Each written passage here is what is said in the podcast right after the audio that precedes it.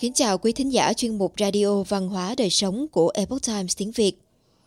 Hôm nay, chúng tôi hân hạnh gửi đến quý thính giả bài viết có nhan đề Tính nhân văn cách mạng của bản tuyên ngôn độc lập Hoa Kỳ.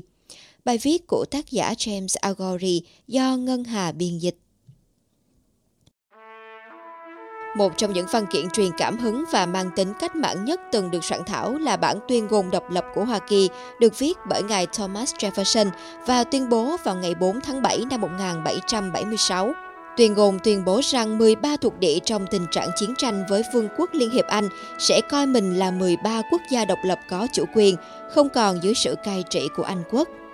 Với tuyên ngôn này, các quốc gia mới này đã thực hiện bước đầu tiên tập thể để hình thành Hợp chủng quốc Hoa Kỳ. Ngày nay, tài liệu tuyệt vời này không còn được đọc và nghiên cứu nhiều như xưa, nhưng nó nên được nghiên cứu nhiều trở lại.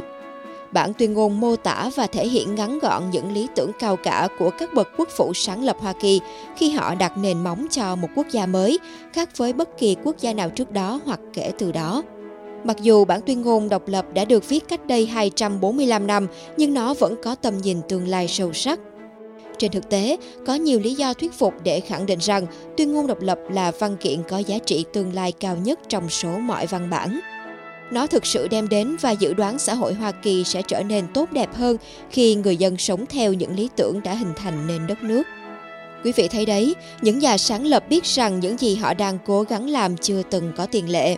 Họ đang tạo ra một quốc gia không được thành lập dựa trên dòng máu hoàng gia hay các chế độ độc tài tàn bạo, mà là một quốc gia dựa trên luật pháp và những lý tưởng cao đẹp, được thể hiện bằng định nghĩa nhân quyền lấy cảm hứng từ Kinh Thánh. Bản tuyên ngôn cũng thiết lập sự công nhận hợp pháp và ưu tiên những người bị cai trị lên trên những người cai trị. Chỉ riêng hai ý tưởng này đã gây chấn động bởi quan điểm của họ về quyền con người và bản chất của chính phủ và cách mà quyền con người nên được ủng hộ và chính phủ nên bị hạn chế. Thứ nhất là quyền được Thượng Đế ban tặng. Chúng ta thấy những ý tưởng mang tính cách mạng này trong mệnh đề đầu tiên của tuyên ngôn.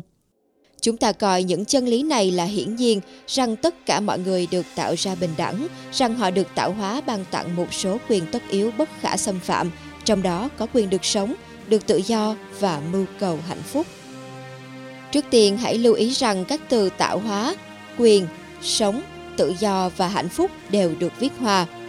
Không phải ngẫu nhiên như vậy.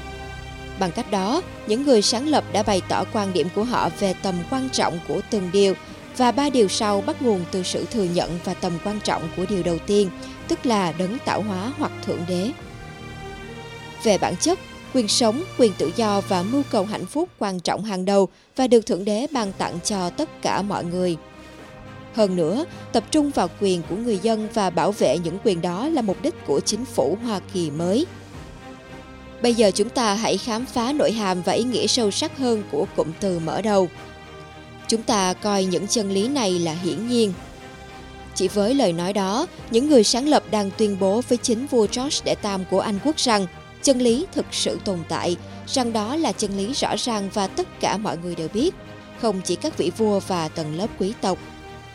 Hơn nữa, cụm từ này bao hàm ý tưởng rằng chân lý vượt lên trên và nằm ngoài tầm kiểm soát hoặc quyền làm chủ của bất kỳ cá nhân hay thế lực cai trị nào. Về bản chất, các nhà sáng lập khẳng định rằng chân lý đứng độc lập và không cần đến sự ngụy tạo văn hóa hay triết học. Không có các phiên bản khác nhau của chân lý, không có chân lý của anh hay chân lý của tôi.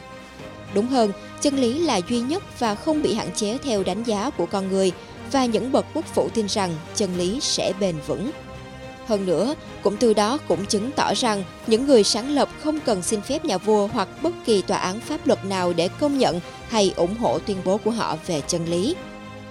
Họ khẳng định chân lý, coi nó như đã, đang và sẽ luôn là như vậy, như một điều hiển nhiên. Chỉ riêng cơ sở lý luận của khẳng định đó đã quá rõ ràng và thuyết phục.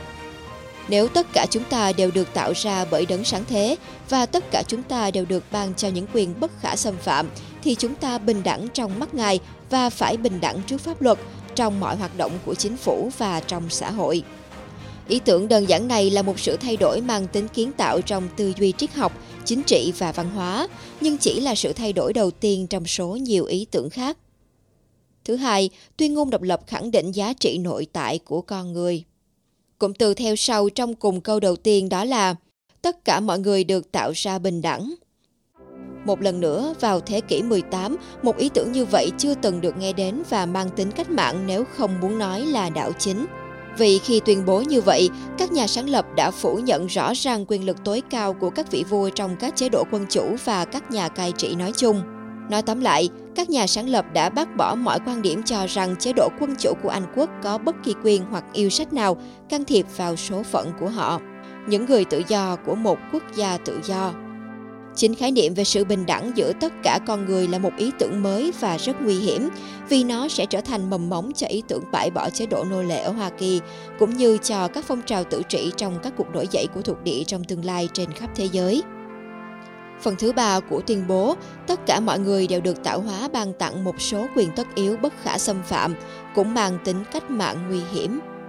Và không chỉ đối với nhà vua mà còn đối với những người đứng đầu Âu Châu và các nhà độc tài khác trên khắp thế giới.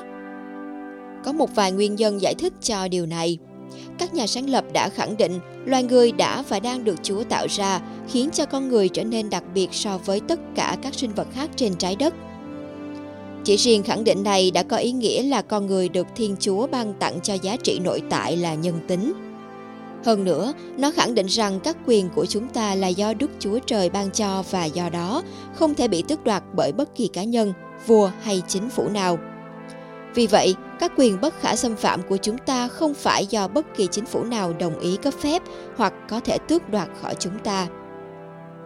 Vậy nên, giá trị quan trọng nhất của khẳng định đầu tiên trong tuyên ngôn độc lập là Hoa Kỳ dựa trên sự tự do tuyệt đối mà Chúa đã ban cho chúng ta, và đó là quyền cá nhân mà mỗi người Mỹ được hưởng và trải nghiệm. Khái niệm tự do này có ý nghĩa là chúng ta được quyền tự do đưa ra quyết định và sống cuộc sống của mình mà không bị can thiệp bởi người khác hoặc thế lực khác.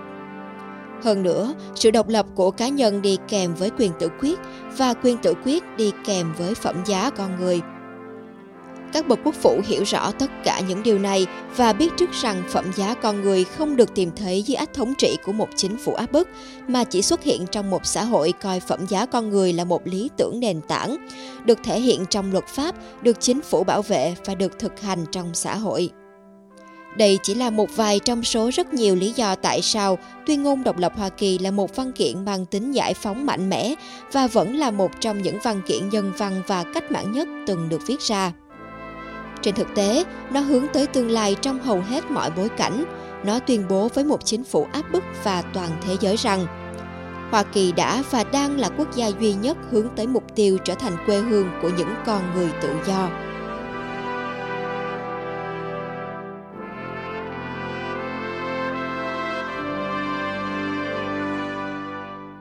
Thưa quý khán thính giả, Kể từ khi ra đời, bản tuyên ngôn độc lập Hoa Kỳ đã truyền cảm hứng cho nhiều tài liệu tương tự ở các quốc gia khác, trở thành một tuyên bố nổi tiếng về quyền con người.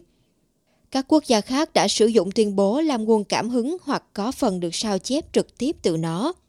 Tuyên ngôn độc lập đã chứng tỏ có ảnh hưởng quốc tế. Các nhà lãnh đạo Pháp khác bị ảnh hưởng trực tiếp bởi văn bản tuyên ngôn độc lập. Đây cũng là văn bản truyền cảm hứng cho sự ra đời của tuyên ngôn độc lập của Việt Nam vào năm 1945 trong việc tuyên bố độc lập của một quốc gia mới. Quý khán thính giả thân mến, chuyên mục Radio Văn hóa Đời Sống của Epoch Times tiếng Việt đến đây là hết. Để đọc các bài viết khác của chúng tôi, quý vị có thể truy cập vào trang web itviet.com. Cảm ơn quý vị đã lắng nghe quan tâm và đăng ký kênh. Chào tạm biệt và hẹn gặp lại quý vị trong chương trình lần sau. Kính chúc mọi điều bình an và tốt lành đến với quý vị và người thân.